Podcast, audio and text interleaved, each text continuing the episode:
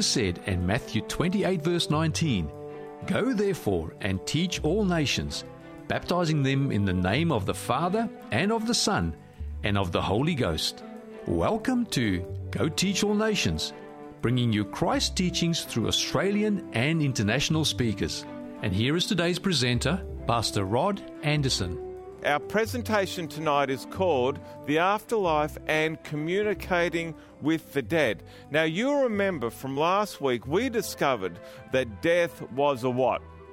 Death was asleep. And it's not until the second coming of Jesus Christ that the righteous, God's people, are given immortality and incorruptibility. We don't actually have an immortal soul. You remember we talked about this last week. Indeed, no person possesses immortality. As I said, it happens at the time of Christ's return. This is the clear testimony throughout the Christians. Nevertheless, there are Christians, teachers, pastors, ministers, reverends who teach and preach that we have an immortal soul. We have this divine spark in us. And as a consequence, when we die, we either go straight to heaven or we go to straight to hell for eternity. My old church, my old church, the Presbyterian church, taught the self same thing. I grew up believing these teachings, but what we've already discovered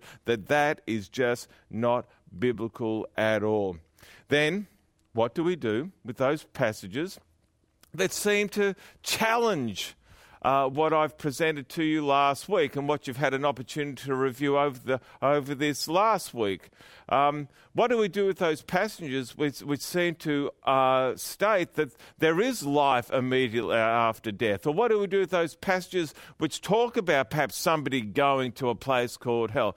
Well, the first thing that we're going to be uh, discussing tonight is that dialogue that Jesus had, or one of the first things we're going to be looking at tonight, is that dialogue that Jesus had with the thief on the cross, because these are troublesome verses.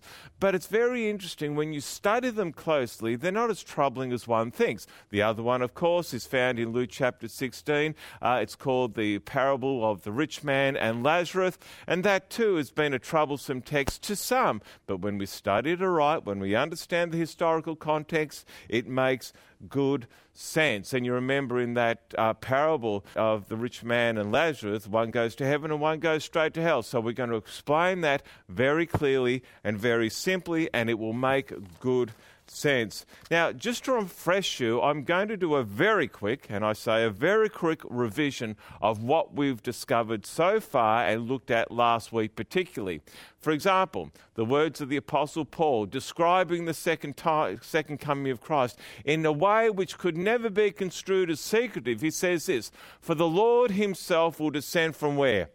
Will descend from heaven with a shout, with the voice of an archangel, and with the trumpet of God, and the dead in Christ shall do what? The dead in Christ will rise first. It's talking about the righteous there. They will be resurrected. And then it says, Then we who are alive and remain shall be caught up together with them in the clouds to meet the Lord in the air, and so we shall always be with the Lord. There's a few things that we learn from this. First, first thing is that when Jesus comes back, he doesn't come in secret. Secondly, uh, when Jesus Christ comes back, the, the righteous uh, who are alive at the time of Christ's second coming and the righteous who are in the graves are resurrected. They're gathered up to meet the Lord in the air. And the other thing that we realize from this passage is certainly that the righteous are not rewarded at death and they're not punished at death, or the wicked are not punished at death. The righteous are rewarded at the time of Christ's second coming. And this is the simple testimony of the scripture. Everything revolves around what happens at the second coming of Christ as far as a reward or otherwise as far as people are concerned. In Job chapter 7, verse 9, we read this As a cloud vanishes and is gone, so he who goes down to the grave does not return. He will never come to his house again. Now, when we studied this passage last week, this is identifying the fact that people cannot come back and haunt someone's home. Even if somebody hates and despises someone, if somebody says, I'm placing a curse on you, they're not going to come back. They cannot come back to this world. They cannot come back. I shouldn't say come back to this world because they're actually they're still in this world. They're in the graves, but they're not able to come back and haunt a house, or they're not able to to uh, be an entity which which annoys you. That's not what the Bible teaches. All the Bible is very clear. It's authoritative. It's the Word of God, and it says that those people do not come back. They remain asleep in the grave. And there's a lot of confusion about this whole idea about communicating with the dead and communicating with a spirit being things, but the Bible says that only God has immortality. Mankind does not have innate immortality. In fact, the Apostle Paul, in his letter to, the, uh, to Timothy, makes it very clear. He says, Now unto the King eternal, immortal, invisible, the only wise God, be honour and glory forever and ever. Mankind is mortal, subject to death.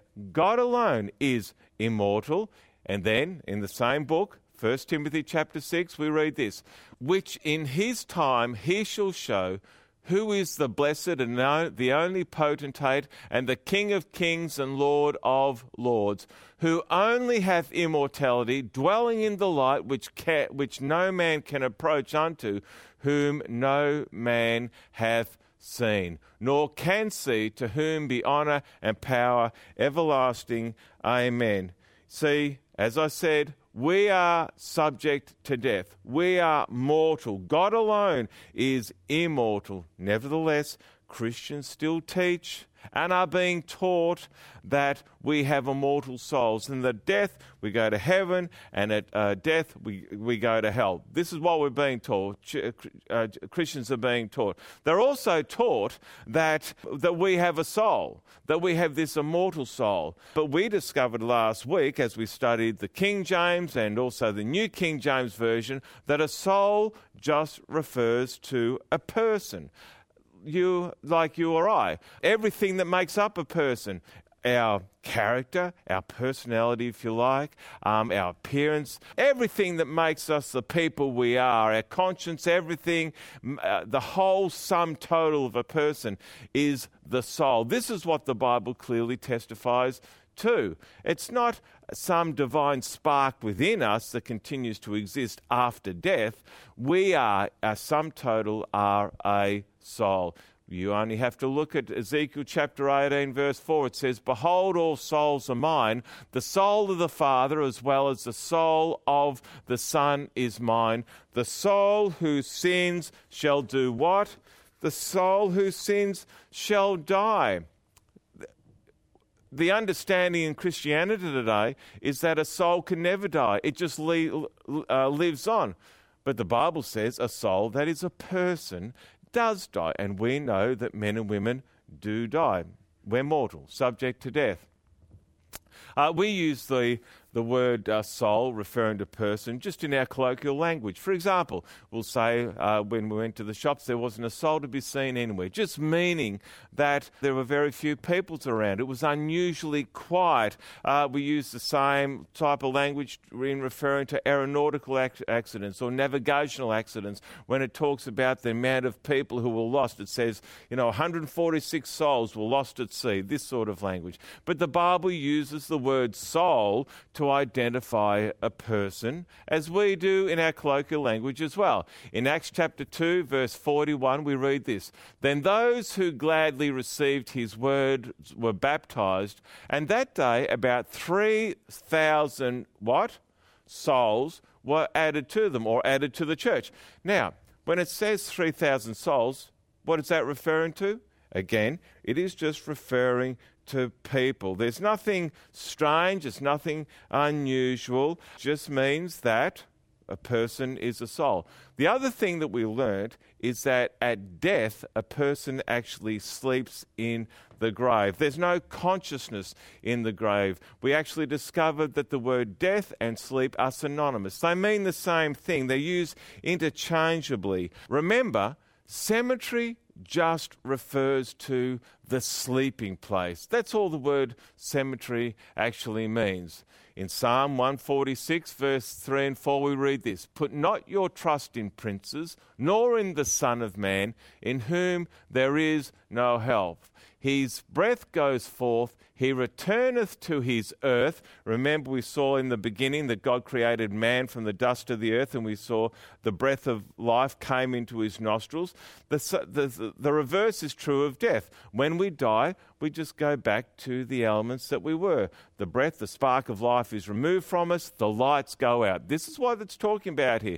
His breath goes forth, he returns to his earth. In that very day, his thoughts perish. So the breath, the life force that animates the body, that gives us a consciousness, an awareness of time and space, it, it's gone. It disappears. And therefore, the light goes out. There's no more consciousness. There's no more communing. There's none of that, those things. Even when living relatives pray or when living relatives go by the, the sides of the graves where the dead are, are buried, the people in the graves, they don't know anything about it because they're unconscious. They are asleep in the grave. In Ecclesiastes chapter 9, verse 5, we read this For the living know that they will what? The living know that they will die. Do you know that you're going to die? Of course you do. If Jesus Christ doesn't come back in our lifetime, we're all going to die. But it says the living know that they will die, but the dead know how much? The dead know nothing, and they have no more reward, for the memory of them is what? Forgotten. Also, their love, their hatred, their envy has now perished. Nevermore will they have a share in anything done under the sun. Very clear, isn't it? Very clear indeed.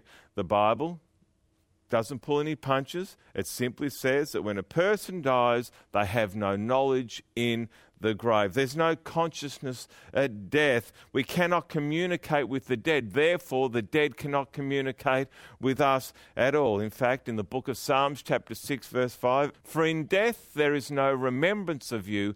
In the grave, who will what? Who will give you thanks? See, even in death, there is no remembrance in the grave. One would think if the righteous went straight to heaven, let's pretend, let's play a game that they have an immortal soul, that they go straight to heaven.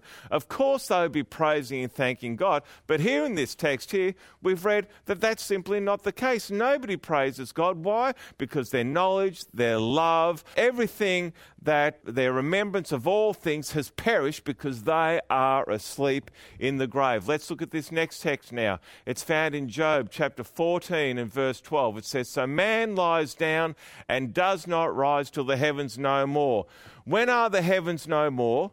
When does the sky recede as a scroll? When does the moon not give its light? When is the sun dark? And when do the stars f- fall from heaven? When does that all happen? At the second coming of Christ. So Job is using second coming language here. It says, They will not awake, nor be roused from their what?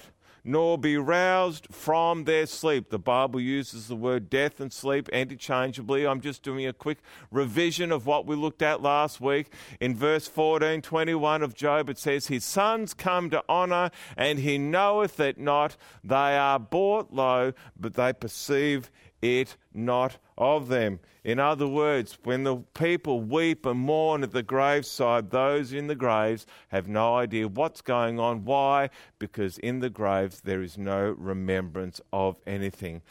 The, according to the Old Testament, when a person dies, it's acknowledged and identified as sleep.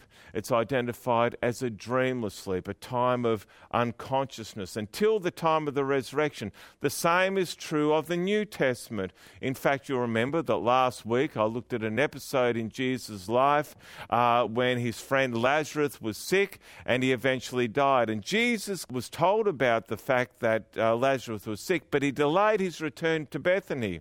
And when he makes a decision to go to Bethany, Bethany, he has this discussion with his disciples, if you like. He says, Our friend Lazarus sleepeth, but I go that I may awake him out of his sleep.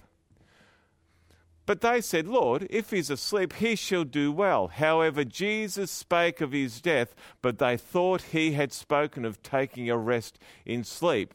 And then said Jesus unto them plainly, What are those words there? Lazarus is dead. Jesus said Lazarus is dead, but earlier he used the expression sleep to define the death state. He said that Lazarus was asleep. In fact, when we read this passage here recorded in John, we see that Jesus uses the term death and sleep interchangeably. In fact, in John chapter 6, Jesus hammers this point home over and over again that death is asleep and people wait until the second coming for their reward. This is the will of my Father who sent me, that of all he has given me, I shall lose what? I shall lose nothing, but should raise it up when? At the last day. And this is the will of him who sent me. This is in verse 40 now that everyone who sees the Son and believes in him may have everlasting life. And I will raise him up when? At the last day. Okay, the next passage it reads in John chapter 6 and verse 44 No one can come to me unless the Father who sent me draws him, and I will raise him up when? At the last day. The expression Jesus uses over and over and over again is, I will raise him up at the last day. Jesus is really trying to make a point here, isn't he? He's really highlighting the fact that at death, a person isn't rewarded and a person isn't punished. At death, a person waits in the grave and they wait until the last day to have eternal life when Jesus Christ returns. So the reward doesn't happen at death. Therefore, the punishment of the lost, the punishment of the wicked, the rebellious, also doesn't happen at death either. Now, what I want to do is I want to take us to the first of these troublesome texts. Uh, this is a text which on first reading may give the impression that Jesus is contradicting everything else that the Bible teaches about death as a sleep. In fact, when you read it, you may think that Jesus is actually saying that when you die, you actually go straight to heaven. This is the episode with the thief on the cross. Jesus, you'll remember, has been arrested, he has been brutalized, and there on the Friday afternoon, we call it Good Friday. The Bible calls it the preparation day. We see that Jesus has been nailed to the cross among two thieves. And you remember the thieves are verbally attacking Jesus, but then the lights come on in one, one of the thieves' minds, and he remembers that even though he and his companion were struggling, cursing, and swearing, Jesus did not. He recognized that there was something different about Jesus that he didn't react the way normal people were reacting. And there was something that, that he saw in Jesus. And it was the Holy Spirit that were convicting both thieves on the cross that Jesus was the Messiah. But only one of those thieves responded. So, what we're going to do is we're going to read this passage. It's found from Luke chapter 23, and we read on from verse 39 through to 42 or thereabouts. And you'll understand why some people will say that this supports uh, the immortal soul, that when you die, you go straight to heaven. All right, here we go. We're beginning. Then one of the criminals who were hanged blasphemed him, saying, If you are the Christ, save yourself and us. But the other answering rebuked him, saying, Do you not even fear God, seeing you are under the same condemnation? And we indeed justly, for we receive the due reward of our deeds. But this man has done nothing wrong.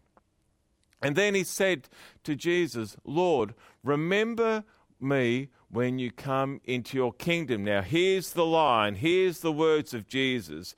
He says, And Jesus said to him, Assuredly I say to you, today you'll be with me in where? You'll be with me, with me in paradise. Now, people have concluded from this statement of Jesus that Jesus was affirming the fact or saying that when you die, you go straight to heaven. Jesus says there, He said, Sure, assuredly I say to you, you'll be, I say to you, today you'll be with me in paradise. So they say, There it is. Jesus wouldn't make a mistake like that. He wouldn't make a mistake at all. He's saying, Today you will be with me in, in paradise. In other words, you will be with me when I go to heaven that day, being Friday, vis a vis the reward into paradise. But the interesting thing here is a sentence's meaning can be changed by punctuation. You know that, don't you? Where you put an apostrophe can change the whole meaning of a verse. For example, in this passage, we read, And Jesus said unto him, Assuredly, I say unto you, comma, today you'll be with me in paradise. Well, that seems to imply that on the day that Jesus speaks these words, they will be in paradise together. But look what happens when we move the comma.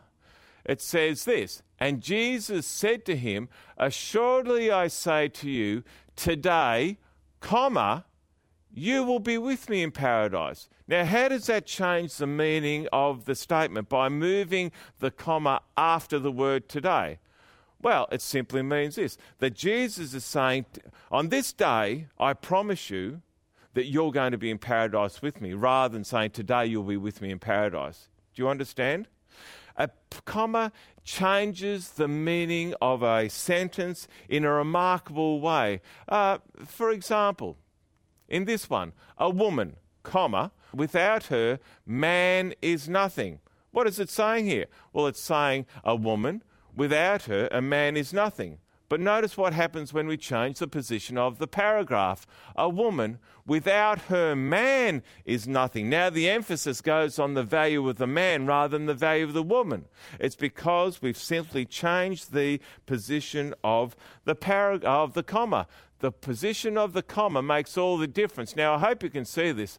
In verse 43 and verse 44, you can clear the difference. It says, And Jesus said to him, Assuredly I say to you, comma, today you'll be with me in paradise. So, the meaning there is that on this day you'll be with me in paradise. But when we move the comma after the word today, and Jesus said to him, Assuredly I say to you, today you'll be with me in paradise. In other words, Jesus is making the declaration, the statement, the promise today that he will be with him in paradise. Not on that day, but in some time, sometime in the future. Now, what people have to understand is that the Greek and the Hebrew were written originally without any commas, without any punctuation whatsoever. It wasn't until we get to the 11th and the 12th century that the medieval church, the Roman Catholic Church, and the scholars alike, they actually added punctuation in.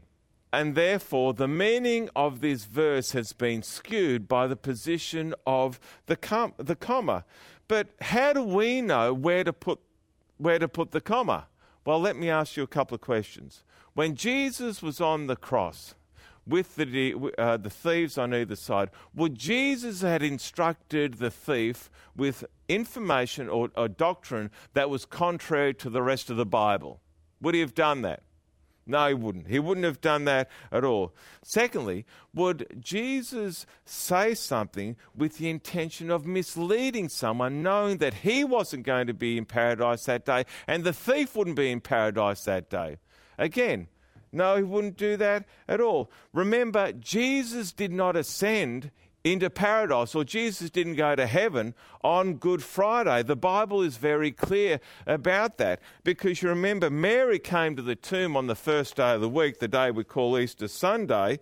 And what did Jesus say in John chapter 20, verse 14?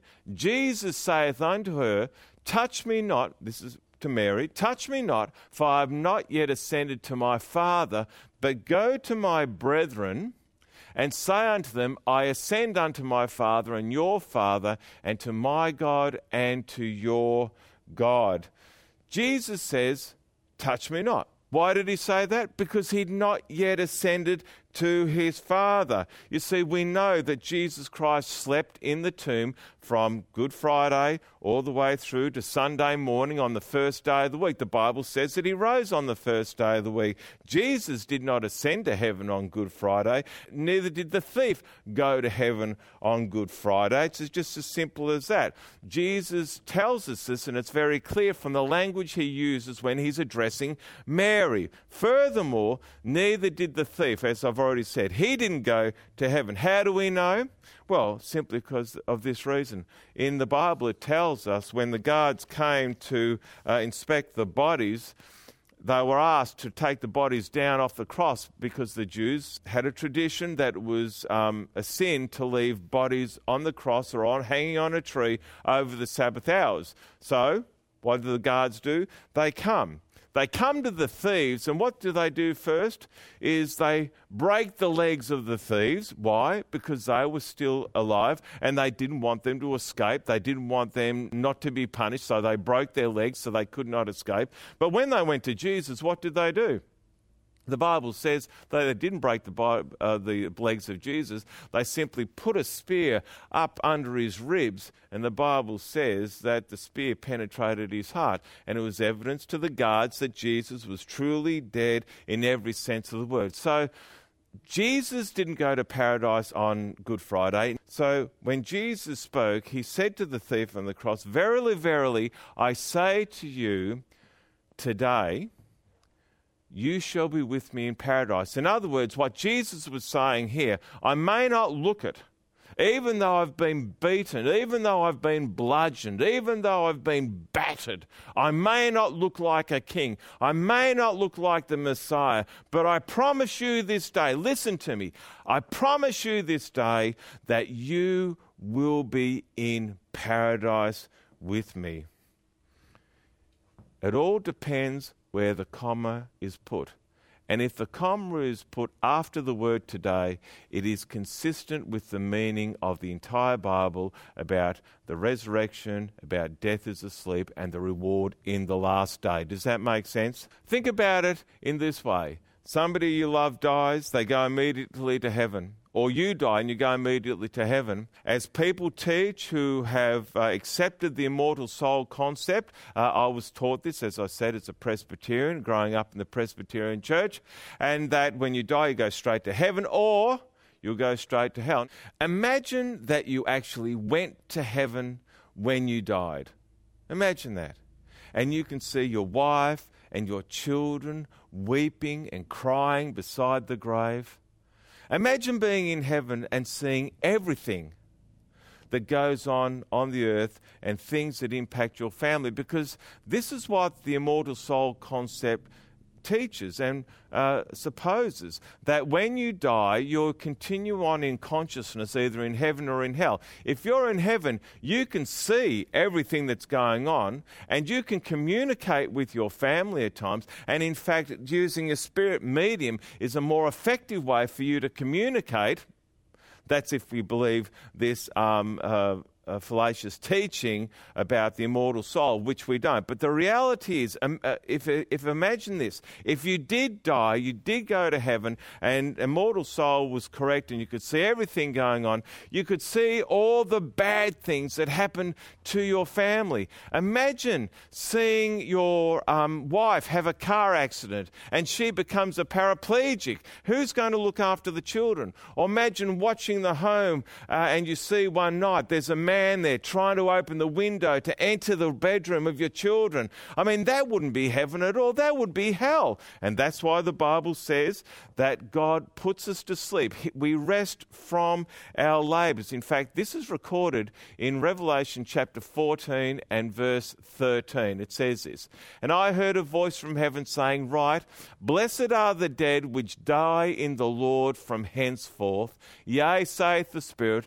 that they may rest from their labours, and their works do follow them. Here is the promise of Scripture that God's people, and the wicked in fact, they all rest from their labours. They're asleep in the grave. There is no consciousness. And it's in God's mercy that He puts us to sleep at death so that we don't see the pain and suffering that happens in our family, that we don't see the, the, the, the tedious, horrible uh, um, experiences that some people are exposed to. God's people are asleep. Everybody is asleep in the grave, and they have no awareness of what is happening on earth. And God's people, the good people, they truly rest from their life work because God remembers them. He does not forget them. Even though they're in the grave, they are not for, forgotten. Their commitment to Jesus Christ, their commitment to other people is not forgotten. And God testifies to this in this passage in John, uh, Revelation chapter 14, verse 13, where it says that they may rest from their work, their labors, and their works follow them. When it says there, their works follow them, that's just the promise of the reward that comes to them at the time of Christ's second coming. All right, so let's move on now. We've dealt with the thief on the cross. We understand it's the position of the comma. Now we come to the second troublesome text. It's found in Luke chapter 16, verses 19 to 31. It's commonly known as the parable of the rich man and Lazarus. Now, you'll remember that in the New Testament, for those of you, and I know there's quite a few of you here who are not, but for those of you who are familiar with the New Testament, the Pharisees were a group of religious zealots.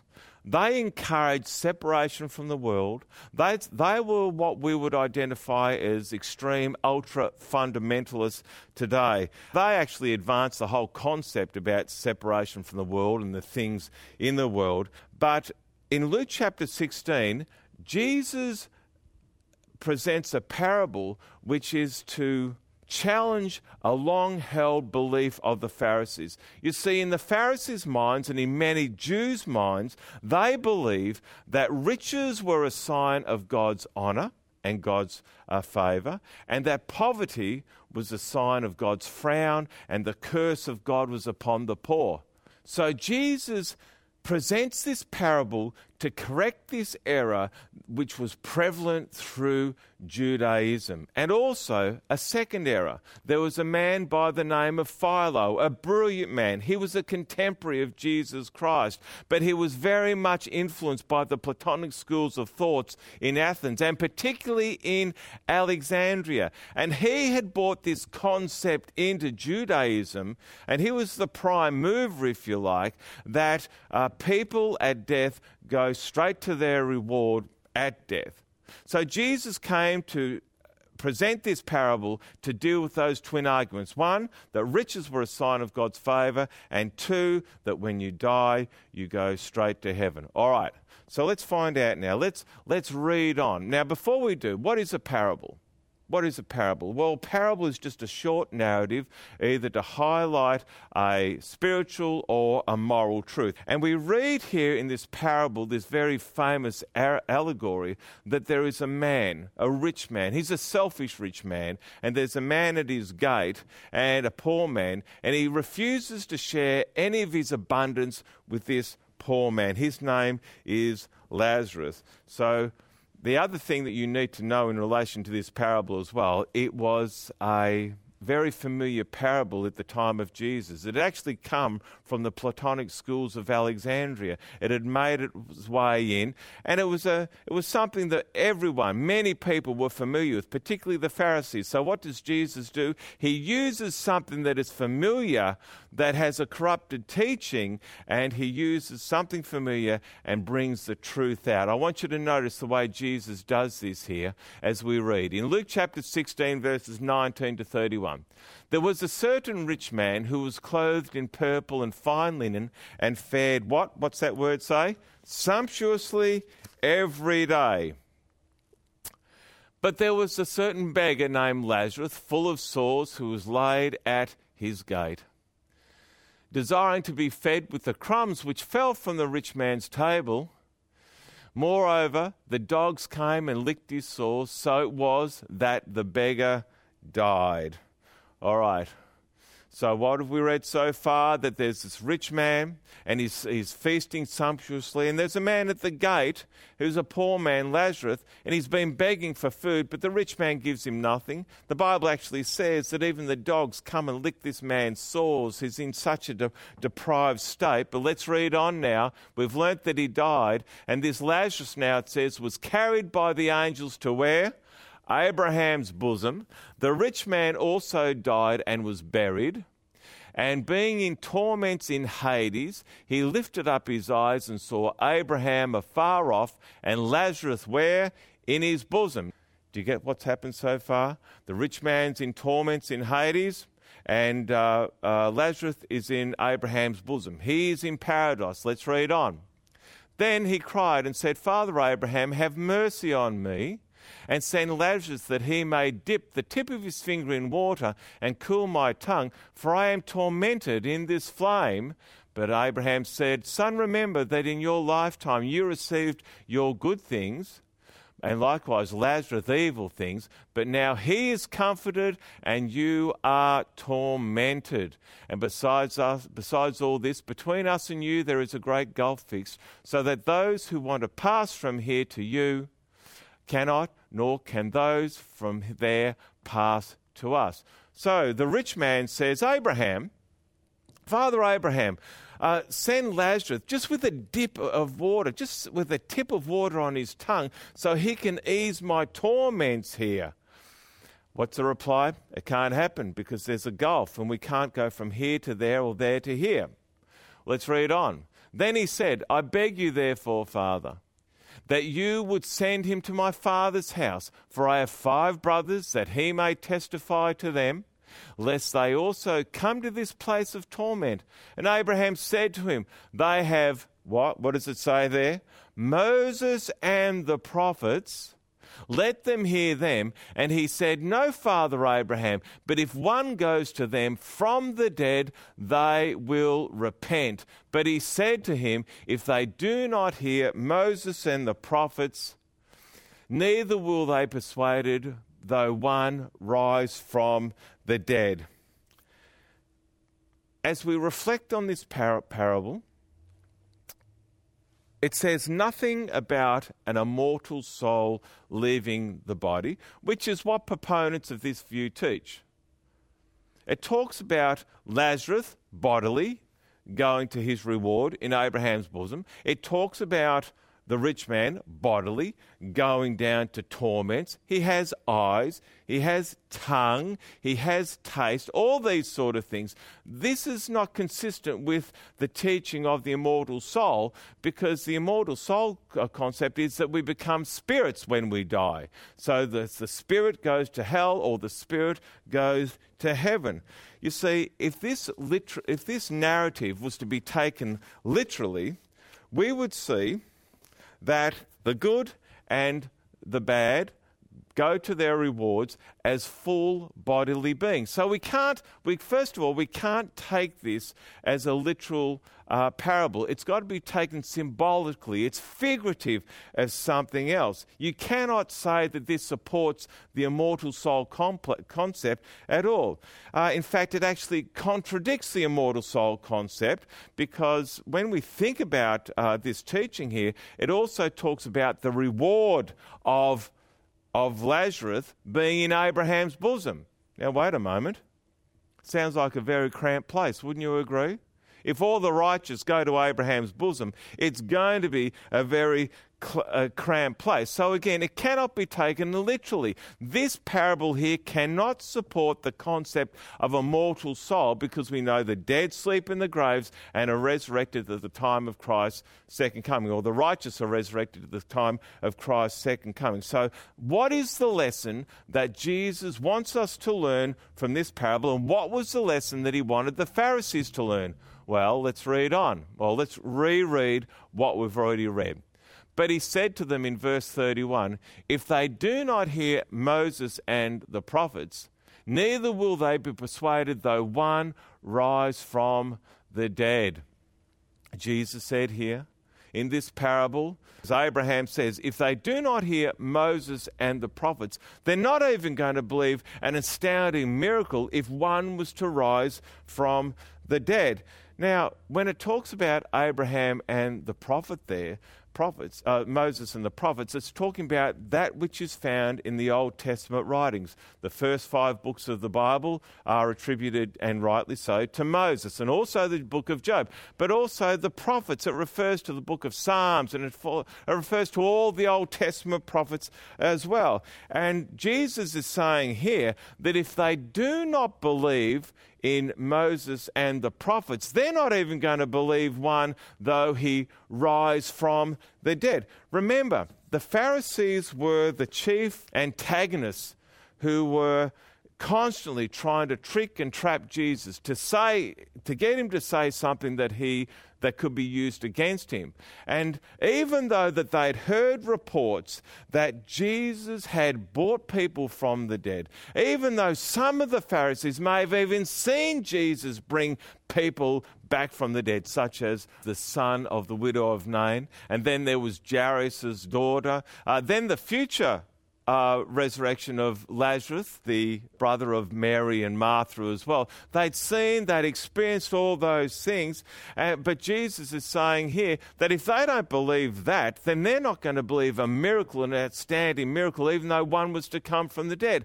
Why? Because the Holy Spirit was convicting them what is truth, and they were resisting what is truth. Their hearts were becoming hardened, and Jesus says, if they don't, if they do not believe what the inspired word of God says, then they're not going to believe, even though a notable miracle of someone rising from, from the dead, that won't be enough evidence for them either. It might have an initial impact, but it will not serve a long term purpose. And that was the lesson that Jesus was giving giving there because Jesus is reminding the Pharisees to go back into the Bible, back into what we call the Old Testament, which was the Bible of Jesus' day, which was the Bible of Paul's day, because within those pages of Holy Writ, there are over 300 prophecies which identified who the Messiah was. And Jesus is drawing their attention back to the Bible so that they would be satisfied that Jesus himself was the Messiah, the long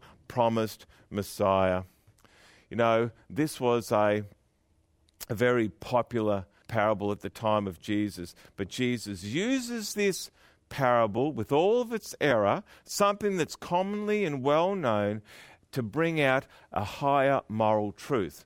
Trust in the Bible, it's inspired by God, and it is that which speaks of Him. Remember this also that in the Pharisees' minds, they believed that wealth was a sign of God's, God's uh, smile upon them, God's favour, and that wealth was a sign that the frown of God was upon people. Sorry, that, that poverty was a sign that uh, God's frown was upon people. But Jesus checked that error, and he was highlighting to the Pharisees also this, in this parable here that Covetousness will not be rewarded.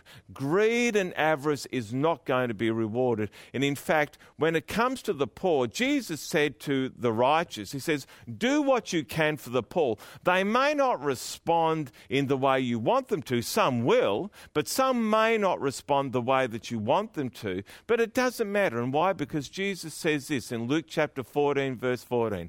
He says, And thou shalt be blessed for they cannot recompense thee, for thou shalt be recompensed at the resurrection of when?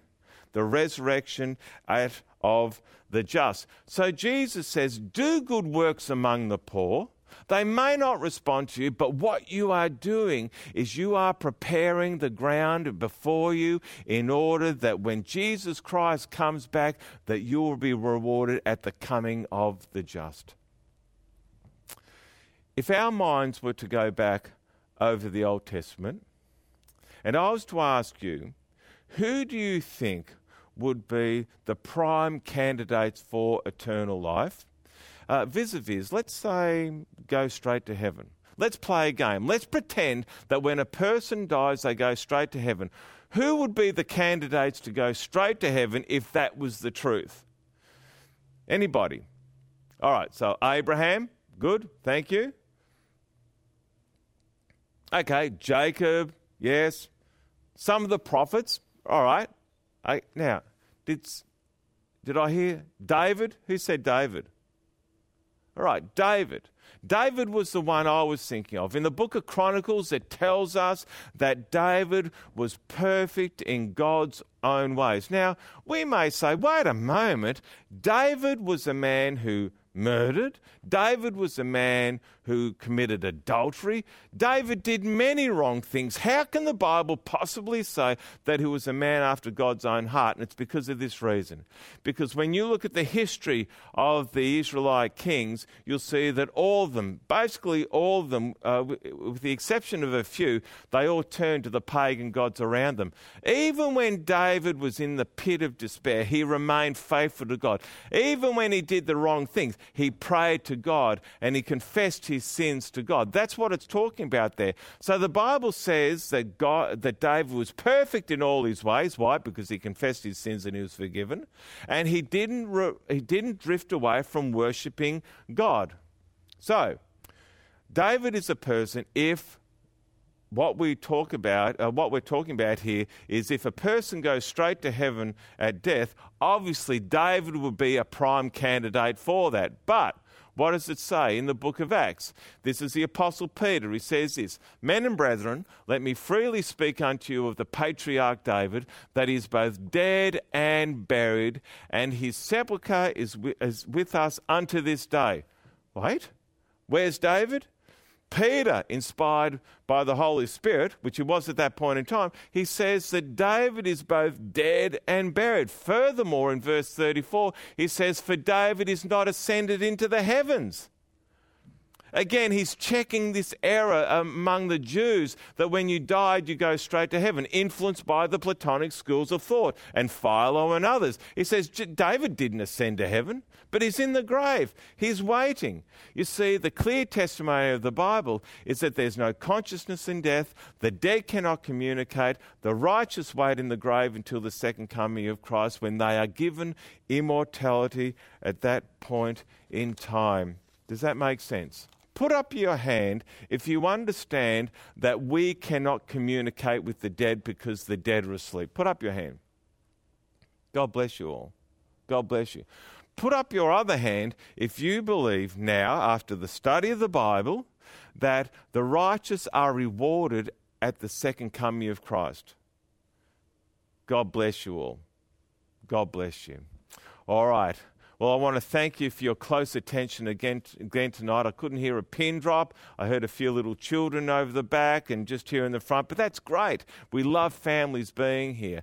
But I want to thank you for your close attention. Remember, as you go out tonight to receive your study guides, to receive your material, um, and uh, also you're going to get the uh, memory stick, which has the first four presentations that I shared with you uh, on this uh, very important series as well. You're going to be receiving them. They're absolutely free. And if you have any questions that you'd like to ask me, uh, write them down on the, uh, the card that's in your lap now that you have there and uh, I'll do what I can to answer those questions either prior to the presentation next week or uh, at some other time, perhaps over the internet or email or something like that. Now, uh, next week, our presentation is called The 1,000 Years of Desolation. Now, again, there's a lot of confusion in the Christian world about the 1,000 years. Some people believe it's the, during the 1,000 years the righteous will reign on the earth with Jesus Christ. Well, we're actually going to see that the Bible says something different, but in fact, it turns out to be incredibly good news. Um, for those of you who are watching on the internet, YouTube, live streaming this presentation, you can get this information by going to the, the address which is up on the screen, theorchardmelbourne.org.au. Go to the section Contact Us, and we will send the materials of this presentation and others out to you, including the free handouts. Well, thank you everyone for being here tonight. And why don't we close in prayer just as we uh, go prior to going our separate ways? Father in heaven, we want to thank you for your love, your mercy, your kindness. We thank you for the truth of your words. And I pray as we uh, contemplate what we've studied tonight that people will understand that it's through mercy that you put us to sleep, so that we don't see the sufferings and the, and the pain and the turmoil that a, a death leaves behind, that we don't see our loved ones in financial problems or injuries that may happen. We just want to acknowledge you, Father, because you know best. You put the dead to sleep, and their reward comes at the second coming, and we thank you for that. We want to praise your name, Father, and we thank you again for Jesus Christ, our Lord and Saviour. And it's in His dear name that we pray. Amen.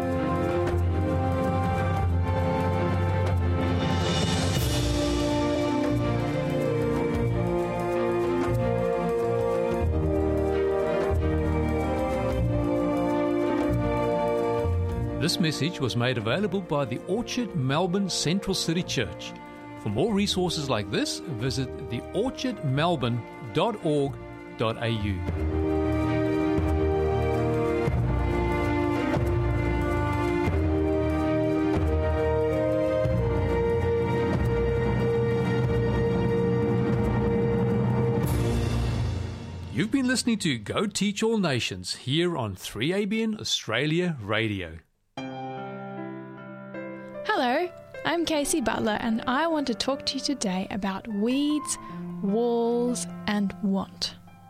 What was that you said? Weeds, walls, and want. It's something that King Solomon observed and talked about. Now, who was King Solomon? Well, he was the son of King David in the Bible, and he was given special wisdom by God. So much of it that throughout history he is known as the wisest man who ever lived. Solomon's life is characterized by, in his early days, being someone who was very faithful and true to God, but he eventually turned right away from God in his life, and then only towards the end of his life did he come back to God. He learnt a lot throughout his life. He wrote a number of books and he wrote also an extensive number of proverbs. Apparently, he spoke 3,000 of them, and many of them are recorded in the Bible, in the book of Proverbs. It's interesting what a proverb actually is, and the Oxford Dictionary defines it as a short, well known, pithy saying that expresses a general truth or piece of advice. And we are going to actually look at one of Solomon's proverbs a little bit later. Solomon was very observant. You can tell from what he writes about that he observed many things in nature, you know, animals, um, agriculture, insects, the weather. He also observed things like tools and work. He observed the human body, he observed human behavior and relationships, and wrote about and learned many lessons and important things about um, what he saw. And this brings us to when one day Solomon observed weeds, walls, and want. And it stood out to him so much that he recorded what he saw and then wrote what he learned from it. And we find this in Proverbs chapter 24 verse 30 to 34. And it says this I went by the field of the slothful, and by the vineyard of a man void of understanding. And lo, it was all grown over with thorns, and nettles had covered the face thereof, and the stone wall thereof was broken down. Then I saw, and considered it well. I looked upon it and received instruction. Yet a little sleep, a little slumber, a little folding of the hands to sleep. So shall thy poverty come as one that travelleth, and thy want as an armed man. Well, that's what he saw, and that's what he learned from it. How did Solomon determine that this man was slothful? He says he went by the field of the slothful. Well, it seems plain that he he worked that out based on what he saw the condition of the man's living quarters were. You know, a place all covered with weeds and the wall was in disrepair. And just based on that the fact that it was so unkempt, he was able to determine that this man who lived this place was slothful. And what else does he say? He says, void of understanding. That means without understanding. This man had, you know, just didn't quite understand what was really important in life. So, what did he think about all of this that he saw? Well, he wrote a lesson carefully. And what did he say? a little sleep, a little slumber, little folding of the hands to sleep. So, I guess in today's terms, we could think of this as oh, a little bit of laziness here, a little bit of uh, procrastination, or um, just carelessness here and there. Yeah, doesn't matter too much. That's what would be the attitude that he is trying to um, convey. And he is saying that eventually this kind of attitude will eventually catch up on a person. He says, So shall thy poverty come as one that travelleth. Now, if people, if someone's travelling and they just happen to turn up at your place, you would say that that came fairly unexpectedly, wouldn't you? So it seems like he's saying that when we, when we have these habits of, I don't know, a bit of carelessness here, a bit of carelessness there, laziness here and there, eventually trouble's going to end up catching up on us and it's going to come rather suddenly in a way that we don't expect. And then he says also that thy want or thy, thy poverty would come as an armed man. Now, an armed man is someone who has a weapon.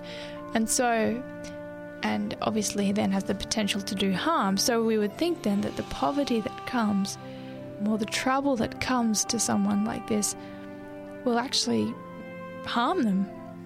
And you can you can imagine that if this man's house was all covered with weeds and if it's all covered with weeds, probably food crops wouldn't have been growing so well. So he may this this slothful man may well have gone hungry, and that would have done him harm. So that's how, well, that's just a, an obvious example of how it could do this man harm. So, what can we learn from this about today? How, how can we apply this lesson in today's living culture? Well, let's think about our homes, our rooms, where we live. Do you think if Solomon came by your place today, would it look like the lazy man's field? Bits and pieces, unkempt everywhere, and looking like it hadn't been touched for an awfully long time? Or is your place in order and organized, and the impression that people see when they look on it is, oh, that place is well well kept and up to date? What about your work habits? Do you, you know, miss bits here and there and maybe leave some jobs unfinished here and there, and it just all seems to go like that in terms of your work ethic? What about wasting a bit of time here and there? Just being a bit careless in terms of how we spend our time. These kind of habits, according to Solomon, they can get us into trouble when we least expect because they all just add up on each other. You know, it's interesting that Solomon's little proverb here, his lesson that he learned from this experience about um, the lazy man, it's actually repeated in the book of Proverbs in another chapter. It's actually repeated in chapter 6. And it's in the context, he's talking about the ant, where it says, Go to the ant, thou sluggard, consider her ways and be wise, which having no guide, overseer, or ruler, provideth her meat in the summer and gathereth her food in the harvest. So here Solomon has observed the ant and he sees how industrious and persevering the ant is. He doesn't waste any time, he just sets his mind on the task that has to do and just keeps working hard till it's accomplished. And then there's no poverty for the ant because he has meat for himself in the summer and food in the harvest. And Solomon gives that as an example of what we can do instead of the lazy man and what he did. So I encourage you to think about your life, think about your habits, and think about whether they are more similar to the lazy man with his weeds, walls, and want, or whether they are more like the ant with its diligent industriousness. And wherever you find yourself to be, go for the ant. God bless. Thanks for listening. You've been listening to a production of 3ABN Australia Radio.